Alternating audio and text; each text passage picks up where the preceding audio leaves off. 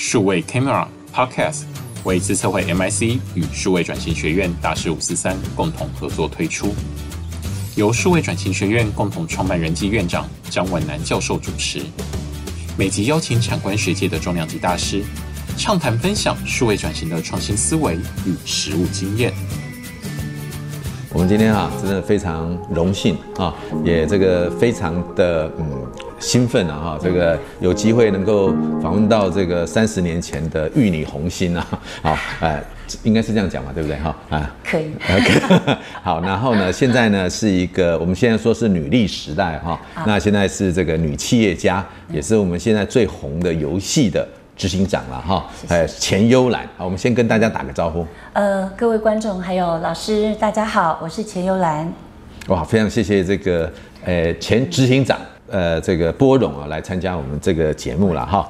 那我首先要先介绍我们这位大师了哈，他真的是一个音乐的专才啦。听说还没成年呢，就已经在 pub 哈这边表演演奏了哈。然后呢，之后呢，当然就发行了呃唱片。唱片。哎，对，那时候什么啊，这个就在那一秒啊，未完成的梦哦等等啊哈，大家可以到 YouTube 去看一下哇。让你哈回味无穷啊哈，这个是像我昨天晚上就听了哦，真的感觉到已经回到呃国小国中的时候那种感觉哦，没有了，那时候已经大学了。好，那啊、呃、这个后来呢，他呃这个弃隐从商啊啊，刚好他的一些朋友哈，因为他是音乐专才嘛，然后呢认识，但是发现这个音乐专才的人啊，我们一直想说，哎，呃玩音乐的人哈不会玩游戏。但是他们其实是很喜欢玩游戏，就在里面认识了很多的好友。对，那其中有一个好友呢，跑到这个智冠的关系企业哈，对，新冠新干线哈，游戏新干线，哎，游戏新干线，然后呢去啊这个负责啊这个新干线的业务。对，所以他想到说，哦，有一个同样是娱乐业的哈专家啊，所以就找钱优兰啊找去。从此呢，就跌入这个游戏的这个行业了哈，是做了非常久的一段时间。后来呃，最近几年呢，自己啊创业。啊，在叫始祖鸟互动啊游戏公司哈，这个等一下我们会来邀请他谈一谈哈，从呃一个歌手哈转到一个专业的经纪人，现在变成一个创业家哈，呃一个 CEO 他的心路历程。不过我想我们还是回到我们这个数位转型的主题，就是说从游戏的角度来看呢哈，这游戏的过去，因为你在游戏这个行业，到底几年？我我你等下可以说明一下哈。好，好，然后呢，过去现在。跟未来现在有什么样的改变？嗯，呃，我大概在游戏界有十八年了。嗯，那转了那么久的时间，感觉好像恍如昨日。嗯，就像老师刚在帮我呃 复盘之前的人生，我觉得好好玩，就是从这么多重的角色转换到一个游戏产业。嗯我认为是不预期的。我在 YouTube 上面看到那个人跟这个人真的好像都没什么改变这样子哈。对，因为是灯光比较昏暗的关系，所以我特别关了一些灯。好，请继续。OK，没有，因为呃，我的确从音乐的产业一直到嗯游戏产业这之中。以前我认为，我曾经说过，比如说，我认为音乐是我的前世，游戏是我的今生。可是我发现一个有趣的点，现在败于现在科技的进步，嗯，还有所有的呃。我们所有的载具也好，软硬体的转型，现在好像把我以前互不相干的事情就打在一块了。哦，是，可不可以举个例啊？呃，简单的说，比如说我们想说，嗯，我就举本来我们要聊的 NFT 好了。是，嗯，我们想说，现在 NFT 的出现对音乐的产业，嗯，还有游戏的产业，嗯，其实它好像变成都有一个。目标跟愿景跑出来，嗯，啊，比如说我们认为在台湾的，比如说音乐产业是，就像老师刚刚说的，混不下去了，所以只好来 来游戏产业啦。开玩笑来讲，因为的确做音乐的人是非常辛苦的，因为我两个小朋友也是学音乐，其实我一开始是很反弹的，嗯，因为我觉得做音乐。他的投资报酬率太低，嗯嗯，然后要辛苦这么久，然后又要努力，很孤独的。嗯，那可是后来我发现，转到游戏界以后，我发现到一个商机跟蓝海，是那个时候因为拜于科技的进步，跟我先投入了这个产业以后。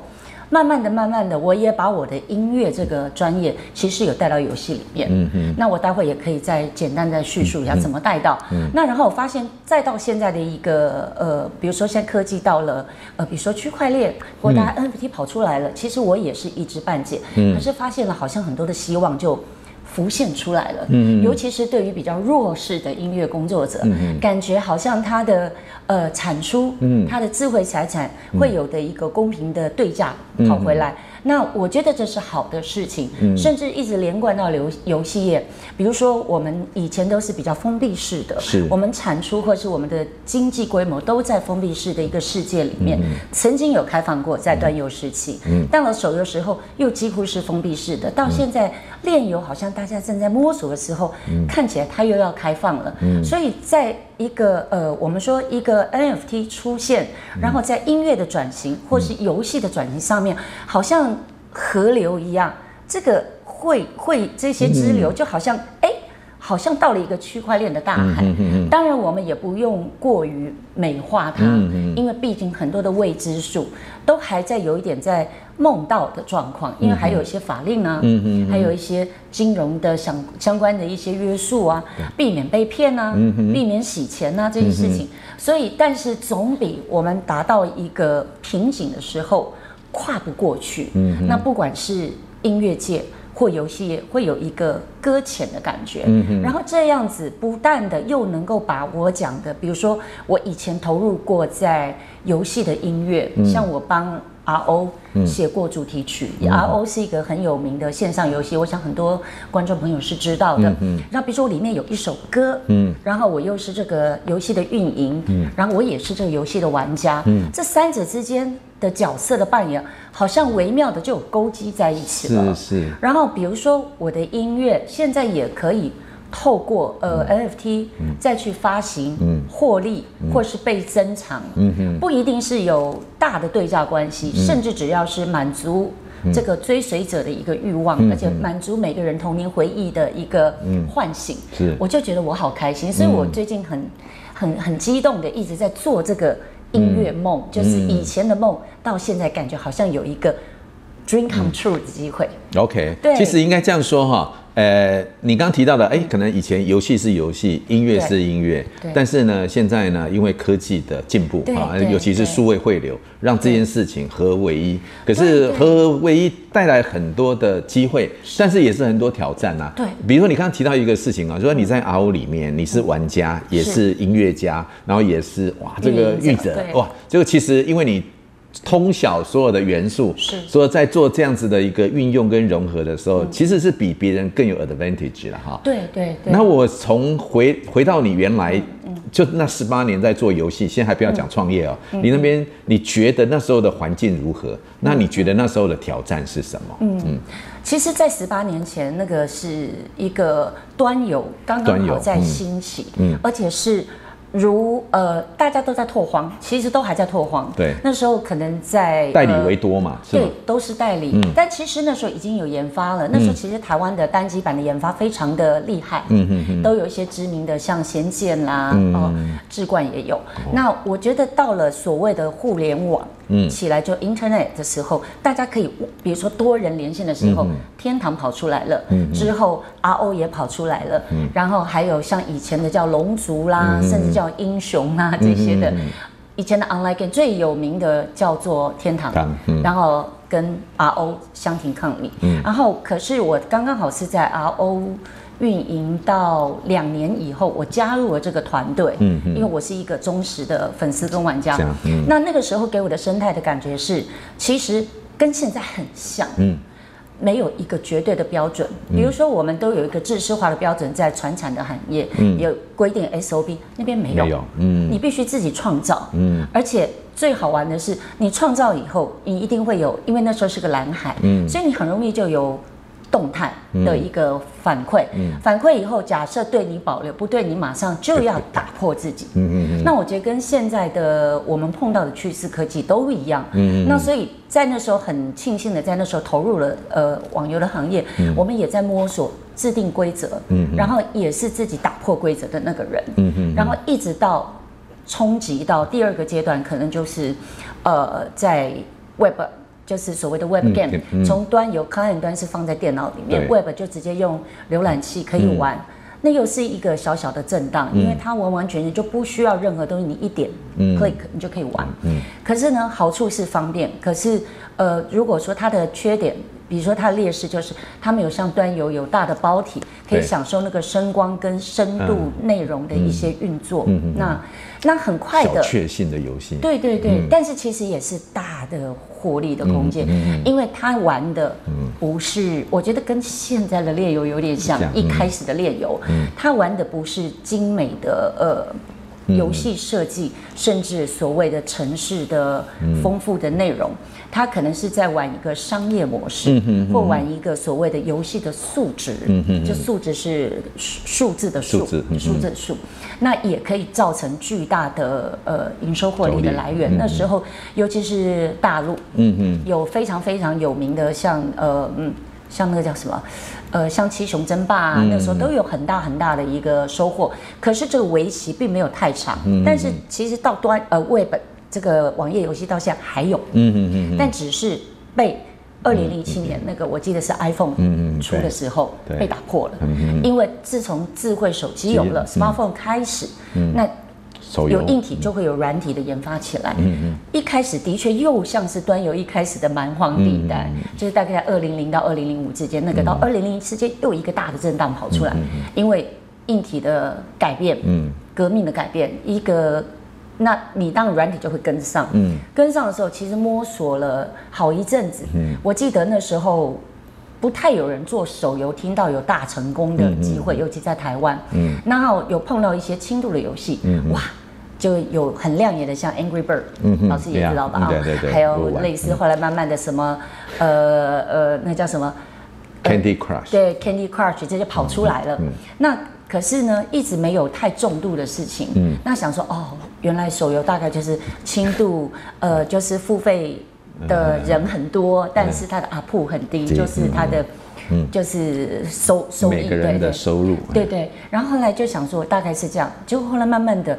随着载体越来越多，iPhone 这样一直到呃，比如说 iPhone 五、iPhone 六、iPhone 七这样演变过来，安卓系列的也是，就是跟着呃硬体的发展，就软体越来越更新，然后游戏的开发也越来越创新，就变到现在呃，我们现在目前为止 Web 二点零的时候的手游时代的时候，就发现这个商机早就已经超过我们讲的端游啊，或者是。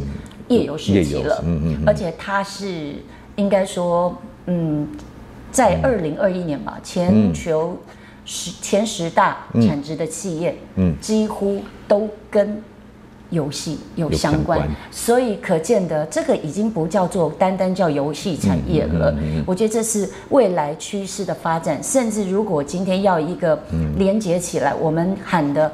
元宇宙，嗯嗯，可能就从我刚刚说，从二零零、二零零五、二零零七，是。一直啪到现在，炼油又发展起来之后，或许元宇宙的一个口号喊出来，我不认为元宇宙是现在才蹦出来的，其实已经都存在，一直没有去人给它定义，嗯嗯嗯，那跑出来了以后呢？我们越来越有具体的形象，越来越有事情可以对号入座，嗯，而且是名副其实的就发生了，嗯，OK，所以我觉得很有趣，哇，对，你可以看到哈，这个我们钱悠兰哈才运运用短短的十分钟哈，可以把呃这三四十年来手游的发展呢 跟大家做一个说明，从原来的 PC 的端游，然后然后之后 Internet 之后的页游哈，然后之后到后来的手游，到现在呢，哎。也开始百花齐放之后呢，哎，现在又开始不管是元宇宙的发现，那他也提到说，元宇宙其实不是现在才有的概念哈。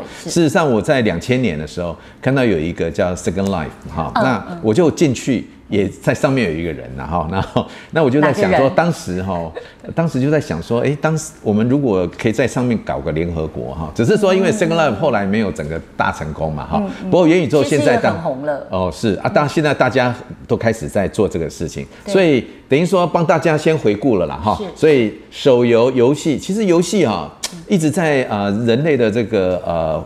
生活当中啊，其实扮演非常重要的角色哈，所以其实人沉浸到游戏里面，忘了很多事情，嗯，当然就就成瘾嘛哈。那现在 Metaverse 又是另外一个层次的呃这个沉入了哈。现在我有一个朋友就跟我说啊，他太太问他什么叫做元宇宙？嗯，哇，因为大家都在谈元宇宙啊，所以他也讲他六十哎，当然有人说是关洛音的科技版啊，但是不是他不是这样讲，他跟他老婆讲哈，因为我那个朋友已经六十几岁了，已经退休了，那老婆问他说什么是元宇宙？他说元宇宙简单来讲就是做白日梦啊，为什么这样说呢？他就说哈，比如说你平常不敢做、不能做、哈没办法做的事情。你就创造一个虚拟空间，有人帮你创造，你就到里面去做。嗯，好，想做什么就怎么做。比如说，他就跟他太太说，比如说你不喜欢我在美女之间穿梭，好，跟这个美女鬼混，那我就到元宇宙里面去混。哇，原来他老婆说，原来这就是元宇宙，他懂了。他说好，以后你就好好在元宇宙里面做白日梦，不要给我到处鬼混。哎，我就就被禁足了这样子。那某个角度，这也是一个啊，刚、呃、刚提到的，哎，这个在元宇宙里面，我们常讲说哈，书中自有颜如玉，诗中自有黄金屋，哎，就发现元宇宙，哎，下面都屋了哈，所以那天呢，哎，对对对，所以那天那个那个呃，这个悠然给我一个啊、呃，这个韩国的 COMTOURS 这家公司，对对，我就看到说他们以后呢，全部要到元宇宙去上班。对。哇，我就在想说，嗯，我们接接下来五六月哈，可能数位发展部哈要成立嘛，那我就觉得应该可以在数位发展部的员工，应该是要到元宇宙上班才对，好，这样才跟得上时代跟潮流。刚刚老师讲的那个 COMTOURS 是一个游戏公司，嗯，然后有有非常成功的游戏在市面上，嗯、然后看这报道是二零二二年的下半年，两千五百个员工会进驻他元宇宙的办公室，嗯，然后我看了一下那报道很炫，是，呃，其实对我来讲，我没有太惊讶的原因是因为。嗯呃，就像老师讲那个画面的东西，嗯、因为我们是重度的手游的经营者，也是玩家。哦、其实现在的引擎，你觉得那个很普通就是了？不不不不，很漂亮。但是因为我像我，我也我也广告一下，我们的游戏是用虚幻引擎四做的。虚幻、嗯、引擎四做的东西就是非常的精美、漂亮、哦、立体。嗯、然后就是呃，就像韩国有很多，但是它不需要带 VR 进去嘛？哈，不要不要不需要，就是但是就是基本上在呃这个电脑里面就可以了。当然，就是那个画面跟那个世界，他创造出来是给他的员工嘛，嗯、上班呐、啊，就跟我们日常的应该你有的部门会议室都有。嗯、可是我看了他们离一些休闲设施啊，哦、还有一些哇，还有这个整个造型 decoration，哇，真的是对，我觉得有点像是梦想的一个新世界的感觉，嗯嗯嗯、所以我觉得也挺好的，嗯、而且是。很有趣，就是把以前我们游戏化的东西，就像刚刚老师讲的，它不止让你做白日梦，甚至你连梦里面都要在上班。嗯哼哼的意思。哇，你这个就让我想到两千年的时候，因为我们这次会跟 Sony 非常的 close，是我一年大概到日本大概有至少七八次这样，是就是跟 Sony 谈。那时候 Sony 的啊这个 slogan 啊，他们社长的 slogan 就 Do you have dream in Sony？、嗯所以我就问日本人说：“你白天都在做梦？” 白日梦，对 不对？就是其实他就是希望说你能够大胆的做梦，然后呢，诶，有梦最美嘛，哈，然后希望成真。其实概念上是这样子。不过悠然已经帮我们找到说，哎，接下来这个游戏哦，未来的一个大的方向，元宇宙可能是一个大的方向嘛，对不对？哈，那你觉得了哈，在未来游戏的发展的，因为我们刚提到从过去到现在，对，那你。放眼未来，现在很多科技啊，你刚刚提到的，比如说区块链啦，然后导致出的比特币啦、数位货币啦、NFT 啦，然后或者五 G 啦，好，那或者是刚提到的呃 Metaverse 啦这些东西，哎，就你的想象当中，或者是你公司啊，哈，可以一起谈一谈，就是你自己觉得游戏的未来，你个人的想象是什么样子？嗯。因为我觉得游戏产业就像我刚刚说，即便在二零零五那个上下的期间，嗯，都是在建立打破之间，一直在运转，嗯，就一直有点像是一个动态调整的部分，绝对没有一个，我们说可以永远是那一个规则去膜拜的一套准则就可以赚钱，是，而且人家的成功，你追了他的脚步，你可能就是一个坑，失败。那问题说，你又要自己创造的成功到底在哪里？嗯，我觉得这真的是值得好好想的。是，像刚刚也跟老师提过，比如说我最近在看比较五 G，我们能理解。嗯，那区块链，嗯，NFT，那对于我来讲也是要做足一些功课，嗯嗯，我才能够。得到一点点的知识，所以我也很很喜欢跟人家去聊这个事情。嗯、可是如果看起来现在所有的机会点，如刚开始开场的，从呃比如说音乐产业的辛苦，好像可以得到一个合理的报酬。嗯、那一直到呃，比如说现在手游，我们面临到的一个最大的瓶颈，除了竞争，嗯，就是各我们我们同行的竞争之外，还有就是像 iOS 的政策。嗯对，就是像十四点五，还有一些 Google 也开始了，就是对隐私权的保护。嗯、我认为这是好的，嗯、因为以我的 user 来讲，我希望我受到保护。嗯，可是以我今天是运营呃运营者来讲。我我的我们所谓的我们要获取成本就会变高，所以在这个情况之下，你就会走到一个瓶颈，又遇到一个瓶颈。嗯、那这个时候大家一定要想办法去突破，嗯，当然用一个最传统式的想法去想是，那我们就加强品牌的曝光，嗯，嗯，我们不要太依偎依依赖数位的追踪，嗯，获取我们精准的投放。嗯、那可是你知道吗？品牌的那种呃。你会做，其实人家也会做。对，你有钱打广告，人家也有钱打广告。嗯、到最后是大家一打开电视，哗啦哗啦哗啦哗啦哗，都是游戏的，对，满坑满谷。然后还有那种，现在几乎都是，不然就是、像博弈类的 那种，就可以大家又占据你的眼球了。那你谁能够真正的获取真实的网站，越来越困难。嗯。所以后来一直到我观察到炼油这个事情，嗯，而且它的同上。同在就成功的游戏，比如说我们以传奇四而言，嗯，是很惊人的，嗯，就而且它获取的成本很低，嗯、就是我看它进入的门槛，但是根据报道，所以我在想说，难道游戏界，就是我们说，如果以手游来讲的话，嗯、是不是应该又要转型到链游这个方向？嗯嗯。那后来我就觉得很有趣的，因为我链游可不可以再说明？呃，就是在它是建置在区块链对上面，因为很多朋友他可能不知道说。这个区块链跟这个游戏又有什么关系？对，可能要用简单的方式跟大家分享一下。以前我刚刚说了嘛，就是手游它是一个封闭的，目前为止的走向，曾经是在端游时间，你可以跟我交易，我可以跟你交易。是。那一直到手游的时候变成封闭市场，去防堵。可能工作室，我们讲工作室就是靠币赚钱的。等一下，这个很有趣，也是对，这个就是有一个很好玩的连接。我们就封闭了这一个市场，你只能进不能出。嗯，基本上，除非我们公开的不能说的秘密，你只能进不能出。那我如果想获利，大部分人就是卖账号。对对，我就直接把我的这个所有权就卖给你，但我没有办法转给你我的部分的东西，你就直接是转。这是到了我们现在大概大部分的手游，不敢说全部的一个获利跟经济的一个循环的 business model。对。可是后来呃，应该说到现在。区块链跟游戏连接起来了以后，嗯，简单的说，它是把这个封闭的市场又打开了。嗯，那打开呢，很简单的是，以前如果游戏公司把这个游戏收起来，嗯，你说就归零了，对，全部，对对对，没了。嗯，那当然除了所谓的依法去退款啊什么这个事情，现在把它转成币。对，然后如果现在有到。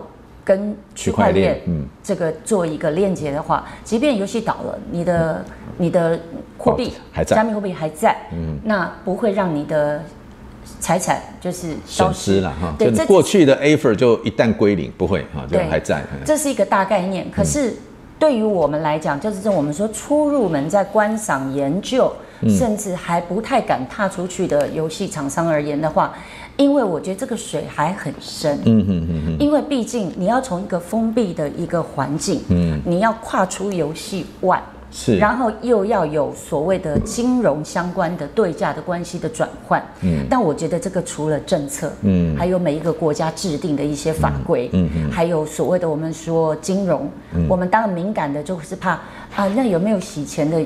疑虑，疑虑，嗯啊，还有治安的风险，嗯，会被暴露在外，嗯、会。那对，嗯、所以我就想说，而且再加上很快的这个资讯的爆炸来了以后，哎，拍谁，新闻每天都在报，事情每天都在发生，嗯、所以为什么对我们来讲不是保守，是我们真的要谨慎。了解。那。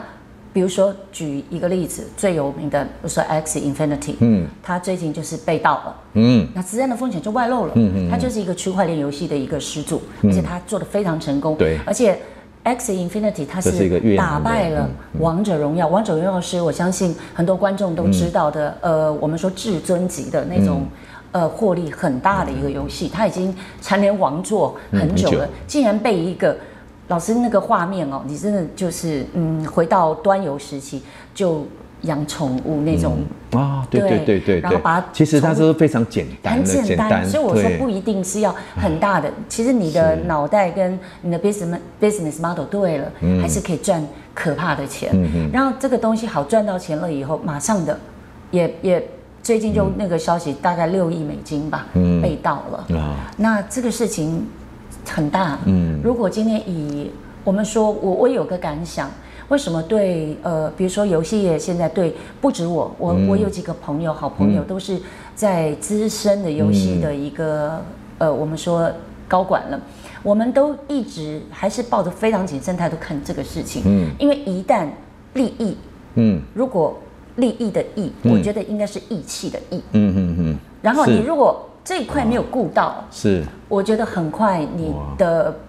你我我我们讲说你做事的这个，嗯、这个我们说你可能努力了这么久，甚至你的品牌，嗯、甚至你公司的商誉，所以我认为这是一个很大的机会的门要打开了。嗯、可是我不认为，是这么个顺遂的，好像就一触即成，哦、甚至我认为它会泡沫一次，哦、一。然后再来一个真实的商机的显现。了解，我觉得这比较实际。哇，这个听起来哈，嗯、这个。好像你觉得道义有道、嗯、啊？不是的，应该不是这样讲。就是说，按照那样讲说，哇，如果说要把那个利益变成义气的义的话，嗯嗯、哇，应该是说从企业经营的角度来讲，我们希望永续经营嘛。对、嗯。那永续经营呢？你的这个品牌啦，是哦，那你对于啊，我们叫做现在大家在谈的 ESG 嘛，哈，这里面的 social responsibility 啦，对哦，这个其实也是要。顾到啊，对不对哈？所以像你这样的企业家可能不多了。没有没有没有，老师是怕死啦。老师 是怕死。没有，我我我如果再脉动一下，我认为，比如说《易经》说的嘛，嗯嗯嗯，我觉得在这个阶段，我的心情的确就是你你变易，嗯，对不对？然后呢，比如说你到了简易补易，嗯，就是该动的时候你要动，你也不能。往后退，因为这是一个趋势了。是是。所以，比如说，如果炼油，还有它的所谓的整个经济循环的模型，已经建立成功成熟，而且是有一个比较稳的基底，而不只是我们说是有一些取巧或是刷一波那种心态的话，所以你那你会不会太慢了呢？因为人家讲说 first mover 嘛，哈，就是说，哎，这个首首先进了，你刚刚提到，哎，有一个游戏已经进去，然后赚很多钱了，对不对？啊，等到哎，你这样后续进去。会不会太慢了呢？等到这个稍微雏形都 OK 的时候，会不会是？老师当然有一个理论了哈，不知道对不对？那是我们前老板说的，很大很大一家公司老板说，但我觉得他讲的是对的。这个那时候我们经过了。订阅制对不对？嗯，对。我刚讲端游是本来是付月费嘛，对。到了免费制，又是一个创新破坏式创新的时候，我们是这样的。我们身为一个有品牌的老厂商，又有这么大的游戏，嗯。当我那时候是跟随者，我不是老板，嗯。那时候老板呢就很头痛，这个转型就像现在的犹豫，所谓哪个是要变异，对。然后呢，第一个就是他就说，嗯，应该不要，因为我拥有的现有的我不想打破，因为可是你不打破就越来越少，对，就是人都会被有免费游戏洗掉，你不变。你就是等死，对，等死。但是老师讲句话，但是一变的话就是找死。但是老没有嘛？但是对你老老师你讲很对，你不变等死，你乱变会找死。那我要怎么办？嗯，我我我跟老板学到一个呃经营逻辑，嗯，是老板是说没有关系，我不做第一名，我做第二名稳。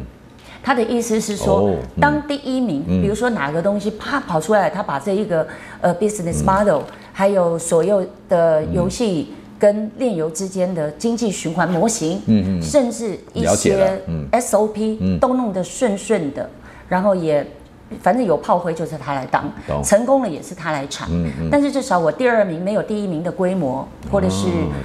至少我的风险，因为它的测试过了，嗯，就会降低很多。这个 model 在管理学里面叫做快老二策略了，就是对啊，是 fast follow，fast follow 就是说，哎，我我不要做 pioneer，pioneer 西西卡 kin，对，但是哎，我快速的跟随，比别人快啊，这非常重要。有一个故事也在讲这个事情嘛，就那个熊来了，对不对？我们两个人说那边有个熊来了，对不对？那就开始换球鞋啊，那那个旁边就问他说，哎，你换球鞋干嘛？熊还是会把我们吃掉。他说没有，我只要跑得比你快就可以了。啊，就就就不会死了嘛。哈，就某个角度就是这样子的一个概念了哈。不过刚刚提到的一个很重要的事情就是，呃，事实上在呃现在的很多的 business model 也是这样在跑的。孙正义大家都知道这个日本很有名的一个创投哈。那他 SoftBank 嘛哈，那他当时就他的 model 也很简单，是他就是说。西方美国呃有哪些 business model，他一定会传到这个亚洲来，那他就是去了解，了解之后，尽速在日本。完成这样子的事情，然后他就可以诶快速掌握到最前面的这个获利。事实上，大陆也是如此嘛。对。所以我们以前开开玩笑说，诶，business model 有几种？B to B、B to C、C to B、C to C。嗯。那大陆都是用 C to C。什么叫 C to C？就是 copy to China。对。就是把他的 model 弄到大大陆来，然后把它 block 起来，不要让其他人进来。大陆人这边在那边，哇，百花齐放啊！哈，其实现在变就是刚开始是模仿借鉴，但是现在呢，哇，都有自己各自的 business model 产生，所以这其实也是一个非常重要的方式啦。对。但是我想哈，因为你提到嘛，一个快劳的策略啦，嗯，然后呢，但是你们自己啦，哈，我先谈一谈你的理想又是什么呢？在这个游戏这一块的理想。会是什么样呢？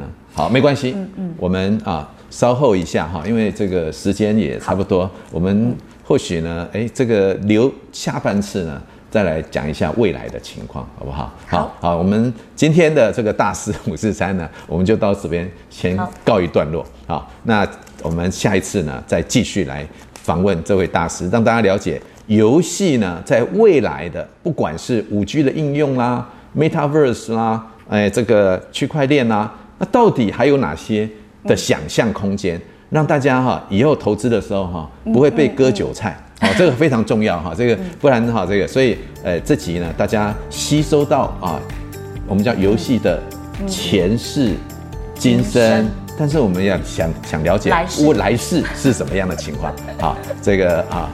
千万不要错过下次的哎，这个大师五四三。好，我们今天呢非常谢谢这个学长，我们希望有机会呢啊，不是有机会了，下次就马上就要继续了哈。好，我们今天的大师五四三呢，哎，就到先这边告一段落。好，那我们期待下次呢再跟大家分享呃这个游戏的未来哈的来世哈。好，谢谢大家，谢谢大家。